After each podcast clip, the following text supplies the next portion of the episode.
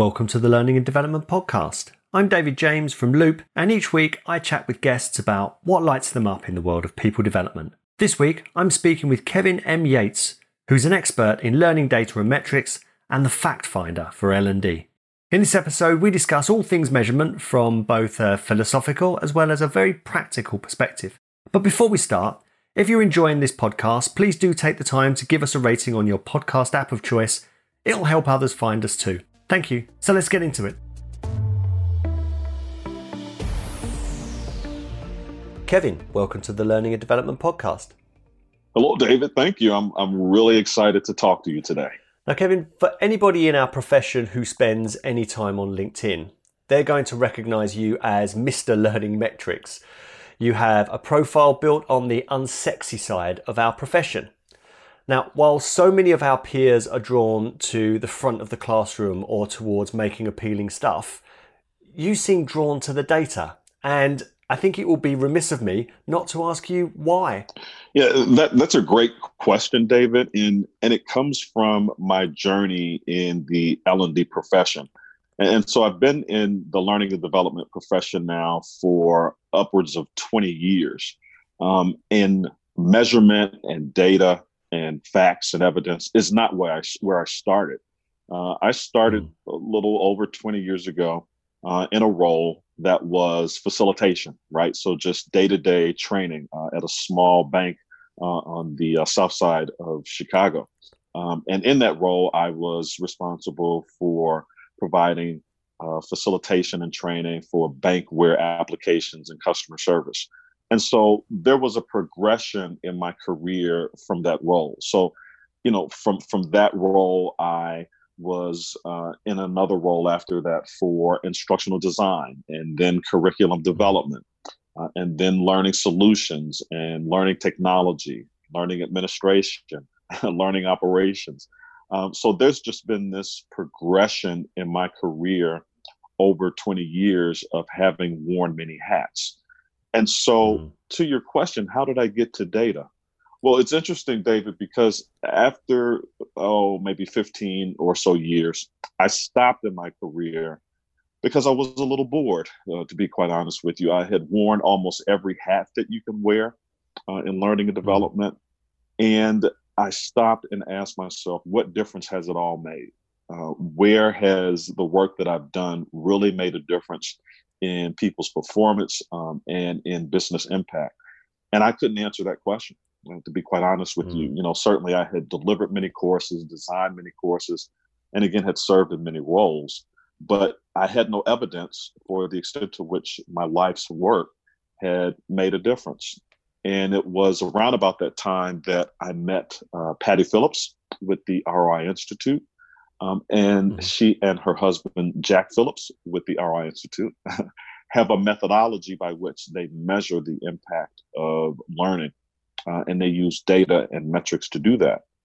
And it was an mm-hmm. epiphany for me uh, because it was the first that I had heard of measuring the impact of learning from a behavioral perspective, from a performance perspective.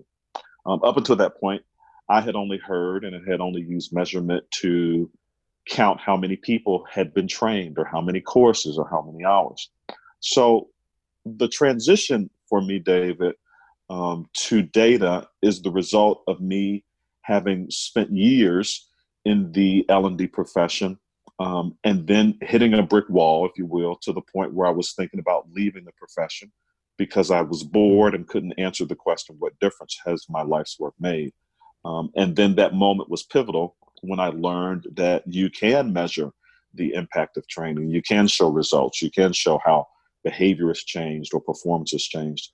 So it was at that moment, that pivotal moment in my career, David, that I decided to devote the rest of my career in data analytics, measurement, and metrics for learning and development. Did, did that answer your question? Yeah, absolutely, Kevin. And a couple of things really struck me there. Number one is that it seems you started on the well-trodden path of learning and development, building out the the, uh, the the toolkit and your skills, like many of us do via the classroom, focusing on facilitation, broadening into design, and, and all of that stuff.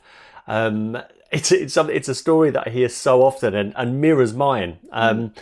And then the second part was that where you're questioning yourself and wondering whether this is for you because you're not seeing the impact is something I'm hearing more and more, especially at a senior level in learning and development, where there is this part paranoia, part anxiety that what we're doing doesn't seem to be getting results beyond that um, you know in a, in a classroom. We've all been there. Mm-hmm. you you see people getting a concept. You see them looking at you and nodding and having those aha moments. And you're thinking yeah i'm really making a difference. Yeah. and then the the happy sheets back that up. You're getting eights nines and tens. And you're thinking i'm making a big difference. But when you're then leading functions and you're seeing that your trainers, your facilitators, and your team are getting comparable results to you, but that's not then relating to any kind of business performance, capability, right. change, or results, and wondering whether this is really making a difference. So,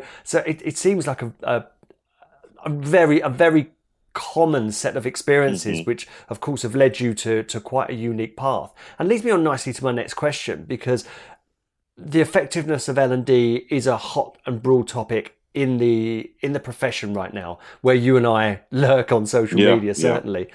and it's and it is a point of anxiety as I've mentioned. Now why do you think this is? Yeah I think that there's been a transition over the years for the expectation for what learning and development is uh, and and what a result is for learning and development. So if we go back, gosh, 30, 40 years ago, uh, I believe that the expectations were very different then than that which they are now. Um, right now, uh, today, 2019, on the edge of 2020, the expectation is that people will use their performance in a way that helps the business win or the organization win um, for however it is that organization or business defines winning. Uh, 30 or 40 years ago, I don't know that there was that focus on performance in that context. So when we think about what training was 30 to 40 years ago and what learning and development is now um, in this year, um, it's very different. And so because it's different, expectations are different, um, and levels of accountability or ways in which learning and development organizations are being held accountable is very different. So we are expected now to impact people's performance in a very measurable way, whereas 30 to 40 years ago, I don't know that there was that expectation. So 30 to 40 years ago, evidence for impact was a learning evaluation that showed that people had a really good time or mm. it was a spreadsheet that showed how many people were trained and how many courses were offered. Uh, that won't cut it today. Uh, right now, we're expected to produce tangible evidence that shows the extent to which learning is changing people's performance and behavior and actions in a way that helps them help the business win. Does that make sense? Yeah, completely does. I think we see this in any organization that's been around and had an established learning and development function for a period of time making this pivot. But the the strange contradiction seems to me Kevin is that whenever there is an L&D present the genesis of L&D in any organization is the provision administration of training. So it's almost as if that's what's expected by an organization. That's the seed that's planted. Then administrators and trainers are brought in in order to uh, maintain and establish mm-hmm. that. So we keep we keep making the same mistakes, and it's almost as if the uh, you know you saying 30, 40 years ago, but the expectation of less mature organizations is that L&D still looks and smells like school in some kind of way, either in person or online. Yeah. And that that seems to create an anxiety because if what you're doing, if the expectation is that you're providing learning content and experiences how how do you measure that it's kind of it's it's almost as if the the fact that it's there is the success and then you just need the administration and the maintenance in order to to run mm-hmm, that mm-hmm. Is that, is that something you see? It is, and and, and you're touching on something there um, that I believe it's important for us to talk about. I think that there's an essence there, David, for what you're talking about around the extent to which we're continuing to do what we've always done, right? And mm-hmm. and I mm-hmm. think that one of the reasons that there is a, a slow shift to the idea that we can measure results is because it's difficult to do. Um, and, and I just like to be honest, open, and transparent about that. Um, it is hard work. Um, it can be frustrating work, um, but it can also be very rewarding um, and it can be done. Uh, my mantra uh, and my, my mindset when I am thinking about measuring impact for learning is that difficult work does not mean impossible work. So, in other words, it mm. may not be easy, but that does not mean that it's not possible.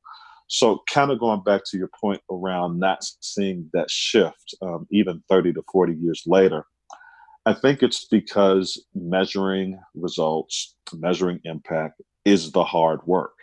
Um, and mm. when it comes to transitioning to what's a little uncomfortable versus what we've always done. Um, we're always going to go back to what we've always done because that's the familiar place. Um, the unfamiliar place is this whole idea that there should be a measurable result as a result of our efforts um, and what we're producing and what we're creating. So the the shift is slow, um, and, and, I think that the slow shift, the, sh- the slow movement toward a measurement mindset really has a lot to do with the fact that it's unfamiliar territory and that it's not always easy. Th- does that make sense? And, and, does it answer your question? Yeah, it does. It does completely. And and do you think that part of the problem, Kevin, is that we often jump to when I say we L and D jump to solution too quickly and deliver a program or content before fully understanding the problem? Absolutely, David. And, and I think that what what we have to do a better job at is having different kinds of conversations so that we can get the information we need to create learning solutions and learning experiences with measurable impact. So, if we're going to do that, um, the conversation can't start with we need training. What training do we need? Uh, because then we too quickly jump to the conclusion that there's a learning solution or a learning experience that will solve the problem, um, help the uh, opportunity, uh, change the condition. Um, so there needs to be a mindset of, I, I call it the measurement mindset. There need, or, or the mindset of measurement. there needs to be that mindset of measurement that says, I want to discover first what is the condition in the organization of the business. And then I want to be clear about what the goal is in response to that condition. And then I want to be able to be clear about the performance requirements or the capability expectations that people need in order to achieve that business goal um, to address that condition. And if you're clear about those three things first, David, you have an opportunity to do one of two things. You'll either discover that a learning solution or a learning experience is not the solution, or you will discover that it is.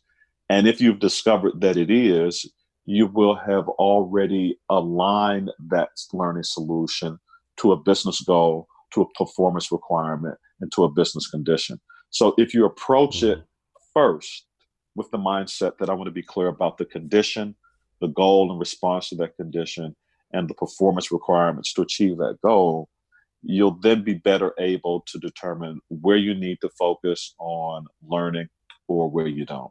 Does that make sense? Mm-hmm. Yeah, absolutely. Um, now, Kevin, the the pivot or the rebranding uh, a decade, couple of decades ago, from the training department to the learning department was an odd one in my in my opinion, mm-hmm. especially as the measures remained largely the same: yeah. attendance, completion, satisfaction, and so on. None of which actually measure learning. Is this an indication that we've been focusing on and measuring the wrong things? Yeah, that's another. You, are you're, you're getting some good questions in today.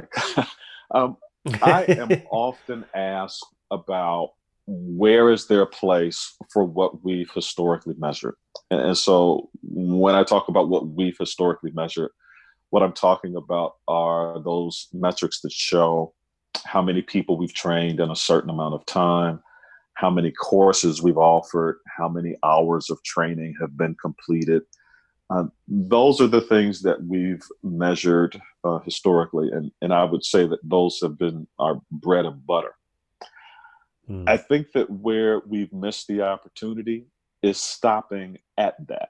So we stopped at how many people like the course, uh, how many courses have we offered, and how many hours have we offered. That's where we stopped.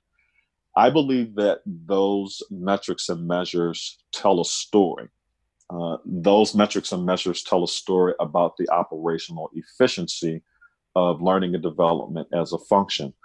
But we can't mm. stop at the story of operational efficiency um, we need to then talk about the story of outcomes and impact.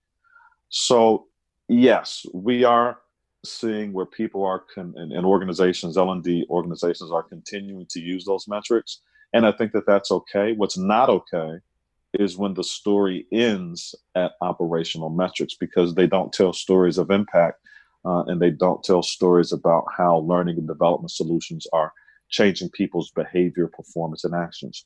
So you're you're absolutely right. You know, with that transition of the branding of our uh, of our profession from you know training to learning, um, we've still carried forward into that transition those traditional metrics. Um, and again, it's okay to carry them forward, but we need to carry them forward in the right context.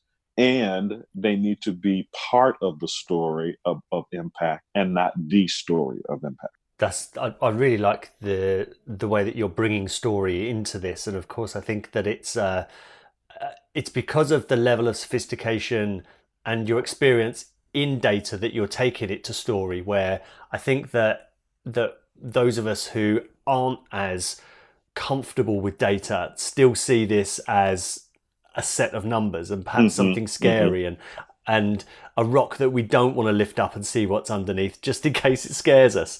Um, but but I like this, which leads me on to my next question because I'd I'd love to know more about your approach to data and measurement and perhaps some examples where we can relate to this in real life perhaps some initiatives that that we're all familiar with whether that be induction or new manager training or you know anything anything that springs to mind so kind of your approach laced with examples would be would be great. yeah and and i'll share with you my approach and i'm gonna in doing so, David, I'm to connect on to a point that you just made about the scariness of data and numbers.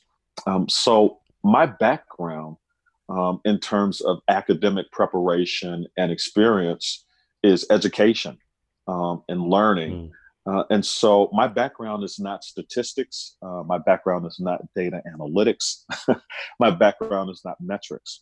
Um, but I, I believe, David, that what has driven me forward uh, in the space in which I work now um, is curiosity. Um, and the hmm. curiosity is are we impacting with our learning and learning solutions and learning experiences? Are we impacting people's behavior performance and actions? And are we subsequently impacting uh, business goals when we do that? Um, so when i think about my method which uh, was your question my method mm. stems from curiosity, uh, not necessarily from having had a long career in statistics or analytics, um, but it really stems from being curious. And so, with my method being fully rooted in curiosity, um, what I'm looking at really goes back to what I just talked about a little earlier um, in terms of my method. Um, so, mm-hmm. my first method is to be very clear about organization goals first um, and performance requirements to achieve those goals. Um, and mm-hmm. then being very clear about the extent to which learning solutions and learning experiences are going to help people um, use their performance in a way that helps them achieve business goals or organization goals or not because sometimes the reality is that learning is not the answer so when i'm when i'm very clear mm-hmm. about that um, and I know that learning is the answer, uh, I can then go on this journey of collecting the facts, the evidence, and the data that will ultimately show the extent to which learning has changed behavior and and whether or not that change of behavior has has impacted a business goal or an organization goal. So I'm starting at the top and I'm looking at a business goal or an organization goal metric. So what's the target measure, right? When I'm clear mm-hmm. about the target measure, I'm then taking a look at metrics and measures that show business performance to business goal. So there are metrics that will show how the business is operating and how the business is performing and whether or not there is movement um, to the target goal. And then, David, I'm taking a look at measures and metrics that show workforce performance, and that will show people movement to goal, right? So it's a mm. combination of workforce analytics, uh, workforce metrics, workforce performance metrics, um, business performance metrics, and then uh, target to goal, which is the the business goal. Now, here's what's important. Mm-hmm. I'm not doing all of that by myself. Um, I couldn't do that by myself. I am partnering with embedded experts and organizations um, that have that data, that have those metrics, because learning and development doesn't own that data and doesn't own those metrics. Um, and isn't it interesting, David, that I didn't talk about uh, learning metrics at all here? Well, here's the reality mm. um, business performance metrics, uh, workforce performance metrics is learning data. And so um, it's, it's critically important for L&D, the learning development team, to establish relationships and partnerships with other parts of the business who own those metrics so that we can then be better equipped to uh, extract those metrics and use them as part of the story that we tell. Um, so there are areas of expertise on workforce analytics teams. Uh, there are areas of expertise on business performance uh, teams who who have those metrics. So what I'm doing is really working with those teams to help me find the facts, the evidence, and the data for the story that I'm trying to tell about impact. Um, so, so that is essentially my my my process. You know, it's a process that is heavily rooted in curiosity, um, and it's a process that is heavily heavily rooted in relationships. Um, and those relationships are mm-hmm. critical because the facts, the evidence, and the data that we need to tell our story about impact doesn't sit in L&D. Um, it sits in other parts of the business. Th- does that make sense? Yeah, well, if I can just ask to uh, to clarify, then it seems that you're starting with what the organisation and people are trying to achieve right at the outset. You're talking about organisational goals, whether that be the the macro goals of an organisation, perhaps if it comes down, perhaps even more likely uh, functional or departmental goals. So, what is it that, that groups of people are trying to achieve? And then looking at um, the perhaps the gaps in performance and capability that are limiting people's full capacity to achieve those. So, you're starting with the the business metric as you mentioned before the the KPIs the things that matter most to the business. So you're always defining those before you then go and investigate trying to you know what what is it that it's that's trying to be achieved?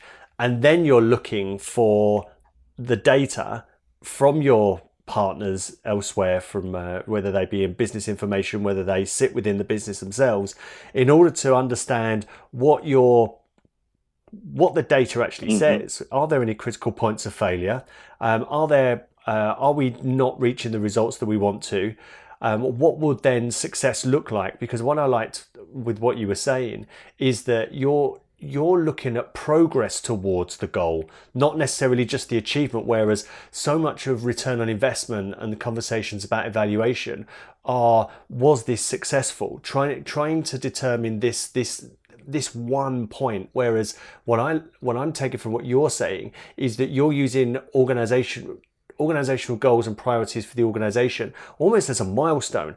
Are we making progress towards this and making friends and, and alliances with people who have access to that data in order to to get, I suppose, to, to understand and uh, recognize the measures that actually matter. Mm-hmm. Am I interpreting that I, right? I think that you're spot on. Um, you just described not only the mindset for measurement, um, but you also described the mindset for performance impact. Uh, because at the mm-hmm. end of the day, David, what we're looking for is movement to goal um, and the path mm. that leads to that. So there are times where the path to movement to goal um, includes a learning experience or a learning solution, right? And so in those instances where it does, we just want to be on that path uh, to uh, to goal, uh, to movement to goal, and we want to figure out along the way where are the where are the inputs, where are there the uh, where's there the evidence, where's where's the, the indicators that we are actually moving to goal, right? And and so it includes all those things that you talked about. Um, and the North Star is always, always, always the business goal, the organization mm-hmm. goal, not the learning goal, not the learning objective. the yeah. the goal, the North Star is always are we moving toward achievement of the organization or business goal? So you described it very nicely and probably even better than I could have. You're being too kind. yeah. So, can you give us an example then, Kevin, of how this relates to an, an initiative that we'd recognize? Yeah, absolutely. And, and, so the goal that the organization had was improving the quality of relationship between the uh, social workers um, and the families that they served. Uh, they wanted better relationships because those relationships uh, and the quality of those relationships was critical in terms of being able to serve uh, those communities and serve those people. So they identified specific and key behaviors uh, and actions that social workers needed to take. Um, and it also included ways in which they best practice ways to engage with families uh, and with children.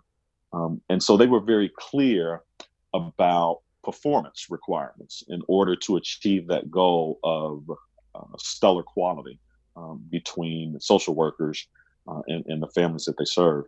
And so we did go through the process of identifying where learning and professional development could impact that quality um, and where it couldn't. Again, we talked about that a little earlier, but you need to be clear about that first.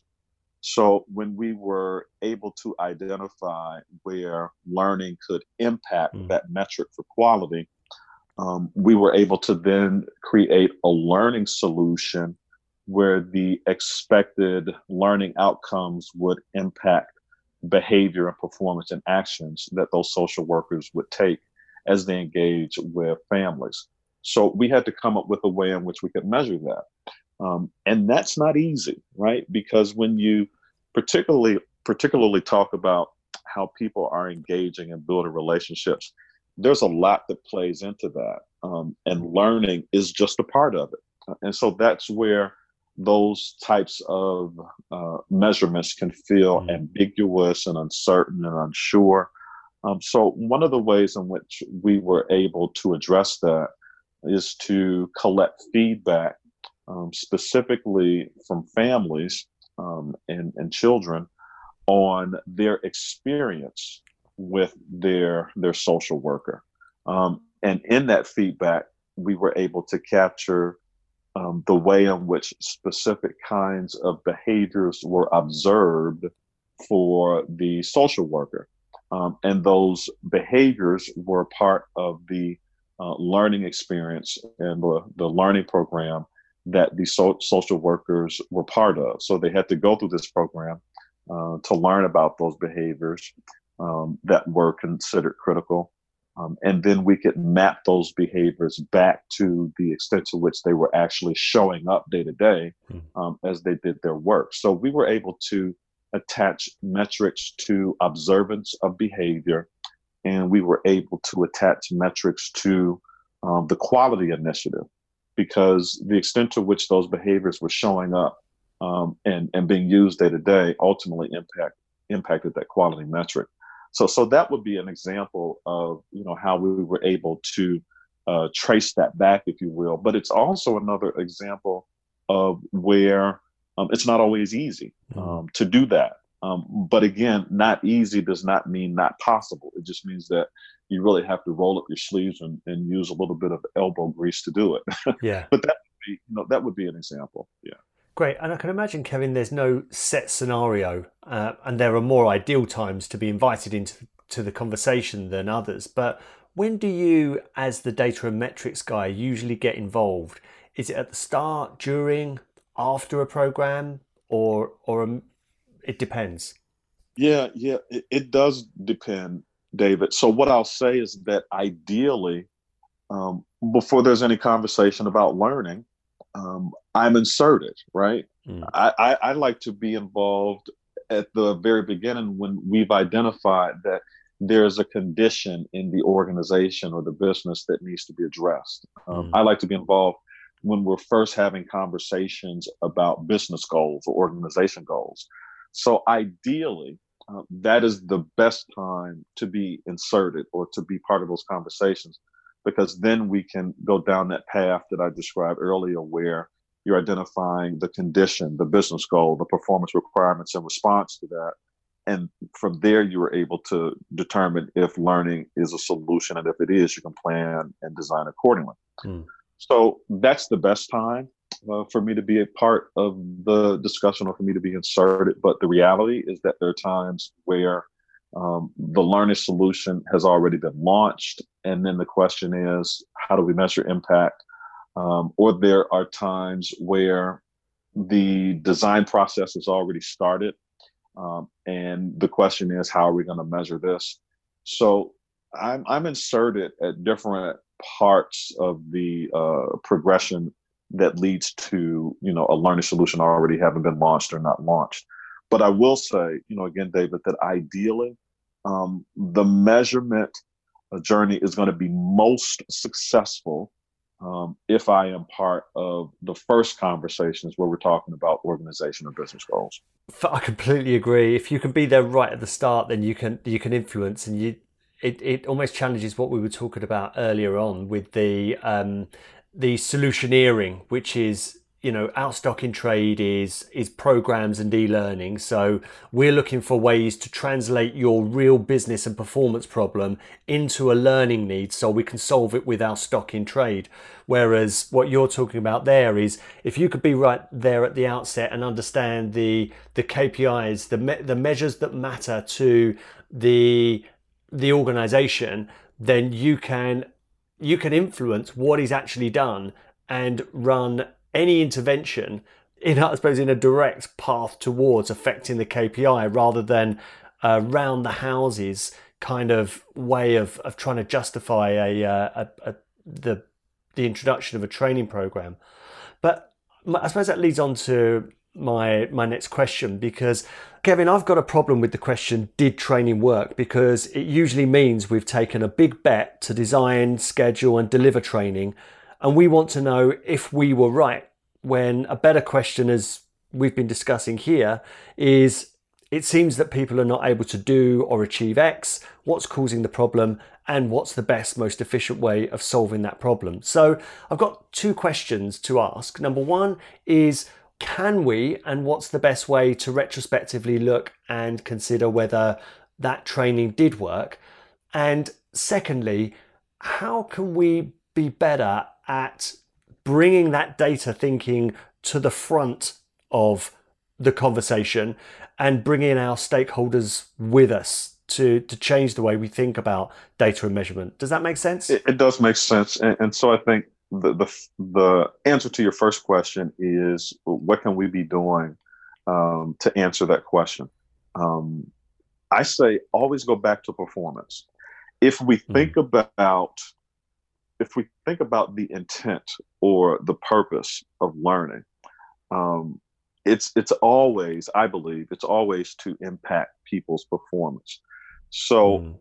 I believe that learning and development fulfills its highest purpose when it helps people use their performance in a way that helps them help the business win. and and so mm. in that that purpose statement that I just shared with you, David, the focus is on performance. So, you know, even in those instances where the learning solution has already been launched or it's always already in motion, ask the question where are we seeing a change in people's performance as a result of a learning experience that they've had right? And and then you may get some scary answers as a result of that. Um, mm. one of the answers may be we're not seeing a change in people's performance as a result of a learning solution or learning experience. Is that a, a bad thing?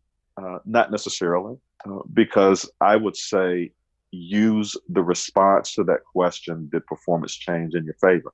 Because if it didn't change then stop what you're doing. I yeah. mean how simple is that right? So if you know that there is no result other than having to say we delivered the class we delivered the course um, if if if that's the only thing that you're able to say um, then you need to stop. And mm-hmm. you need to rethink. Not that we're bad people because it didn't work or because it didn't do anything. It just may mean that we need to go back and take a look at design. Um, we may need to go back and take a look at learning experience. Um, but again, if we can't gather or collect any evidence that shows that there's a, a, change of performance or behavior as a result of a learning experience, then we need to stop stop that experience because it's it's it's not a good um, it's not serving people well, right? And it's not serving mm-hmm. the organization well. Um, and then in those instances where we can show evidence for change of behavior performance as a result of a training or a learning experience, then that informs decisions going forward about what we need to continue doing and how we can even leverage whatever it is that's working in that learning solution for other solutions as well. So, how do we bring stakeholders along?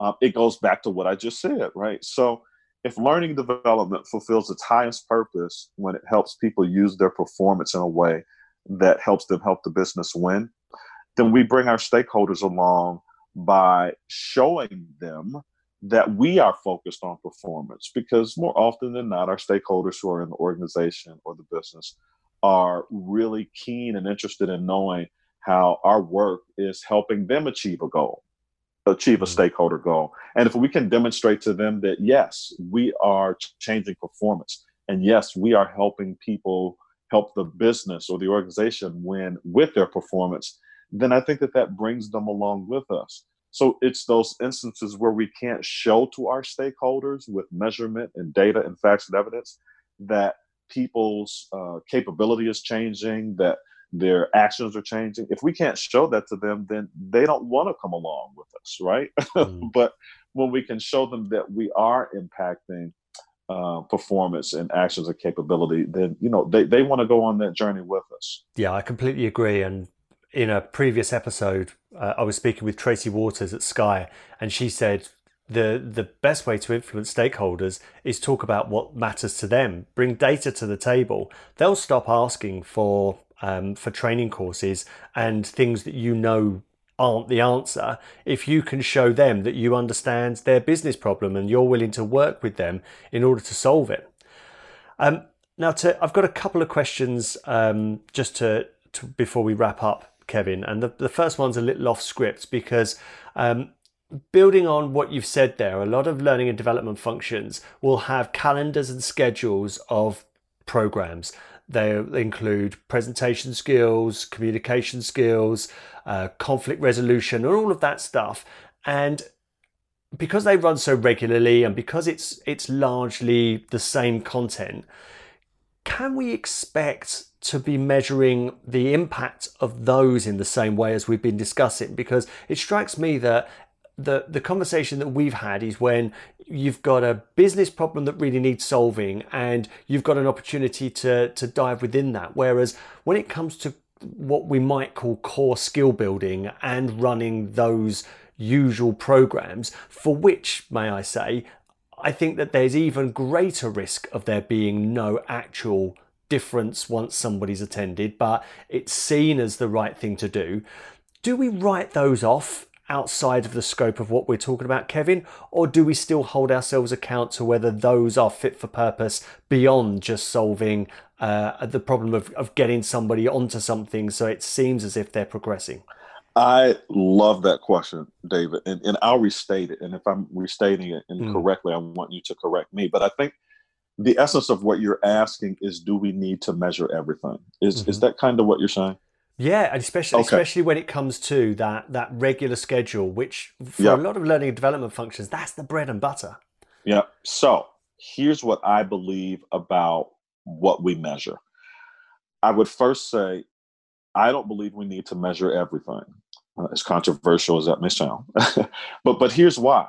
Um, I believe that there, I, I believe that learning solutions and experiences need to meet three criteria for a full blown impact analysis. Right. So the first criteria is whether or not the learning solution is strategically and intentionally aligned to a business goal, right? The second thing is whether or not that learning solution or learning experience has high visibility in the organization or business. And by high visibility, I mean, you know, either it is something where we expect to impact a lot of people, or it has high vis- visibility because an executive champion has kind of owned it. Um, and then the third thing is whether or not it's expensive. Okay. So again, what do I believe are the three criteria for a full blown impact analysis? One, is it strategically tied to a business goal? Um, is it highly visible? Um, is number two. Um, and then number three, is it expensive um, to deliver um, in the business? So if if a learning solution meets those three criteria, then I'm going to recommend that that learning solution or learning experience um, undergo a full blown impact analysis. Because the reality, David, is that we don't have infinite resources. And particularly on learning and development teams, there aren't a lot of people like me. And by me, uh, I mean the L&D professionals who are narrowly focused on measurement data and analytics. So it's all about scale um, and it's all about opportunity. So even if you have minimally one person on your L&D team who is committed to impact analysis and measurement, data and analytics, he or she um, still only has what eight hours in a day, right? So if you think about trying to measure everything, um, it's just not practical. Um, but if you and, and I was very deliberate with the number one criteria being strategically aligned to a business or organization goal if you have a learning solution or learning experience that is aligned that way, then you definitely want to go through the process of measuring the extent to which that learning solution or experience is helping drive toward that goal. Um, there are some learning solutions and, ex- and experiences, quite candidly, that we we are developing on our teams that that are a tick the box. You know, I'll, I'll just be controversial and say it. Um, impact is not always the intent you know, there are times where we are designing learning solutions where there is no intent for impact, where it really is um, a tick the box, or it's just something that we have to do because of a regulation or a mandate or a requirement. I'm not saying that that's good or bad. I'm just saying that that's the reality. So in those instances, I don't know that we want to go through the effort of measuring that because it's just something that we have to do. Um, but again, if we can identify something that is going to drive a business goal, uh, something that does have high visibility in the organization and that has um, you know a pretty hefty price tag to deliver, then we want to go through the process of measuring impact for that. Did, did that answer your question? Yeah, absolutely. I think it's a you, you provided a, a, strong steer as well for, for anybody who uh, is is embarking on uh, on on a project of measurement of the of their offering.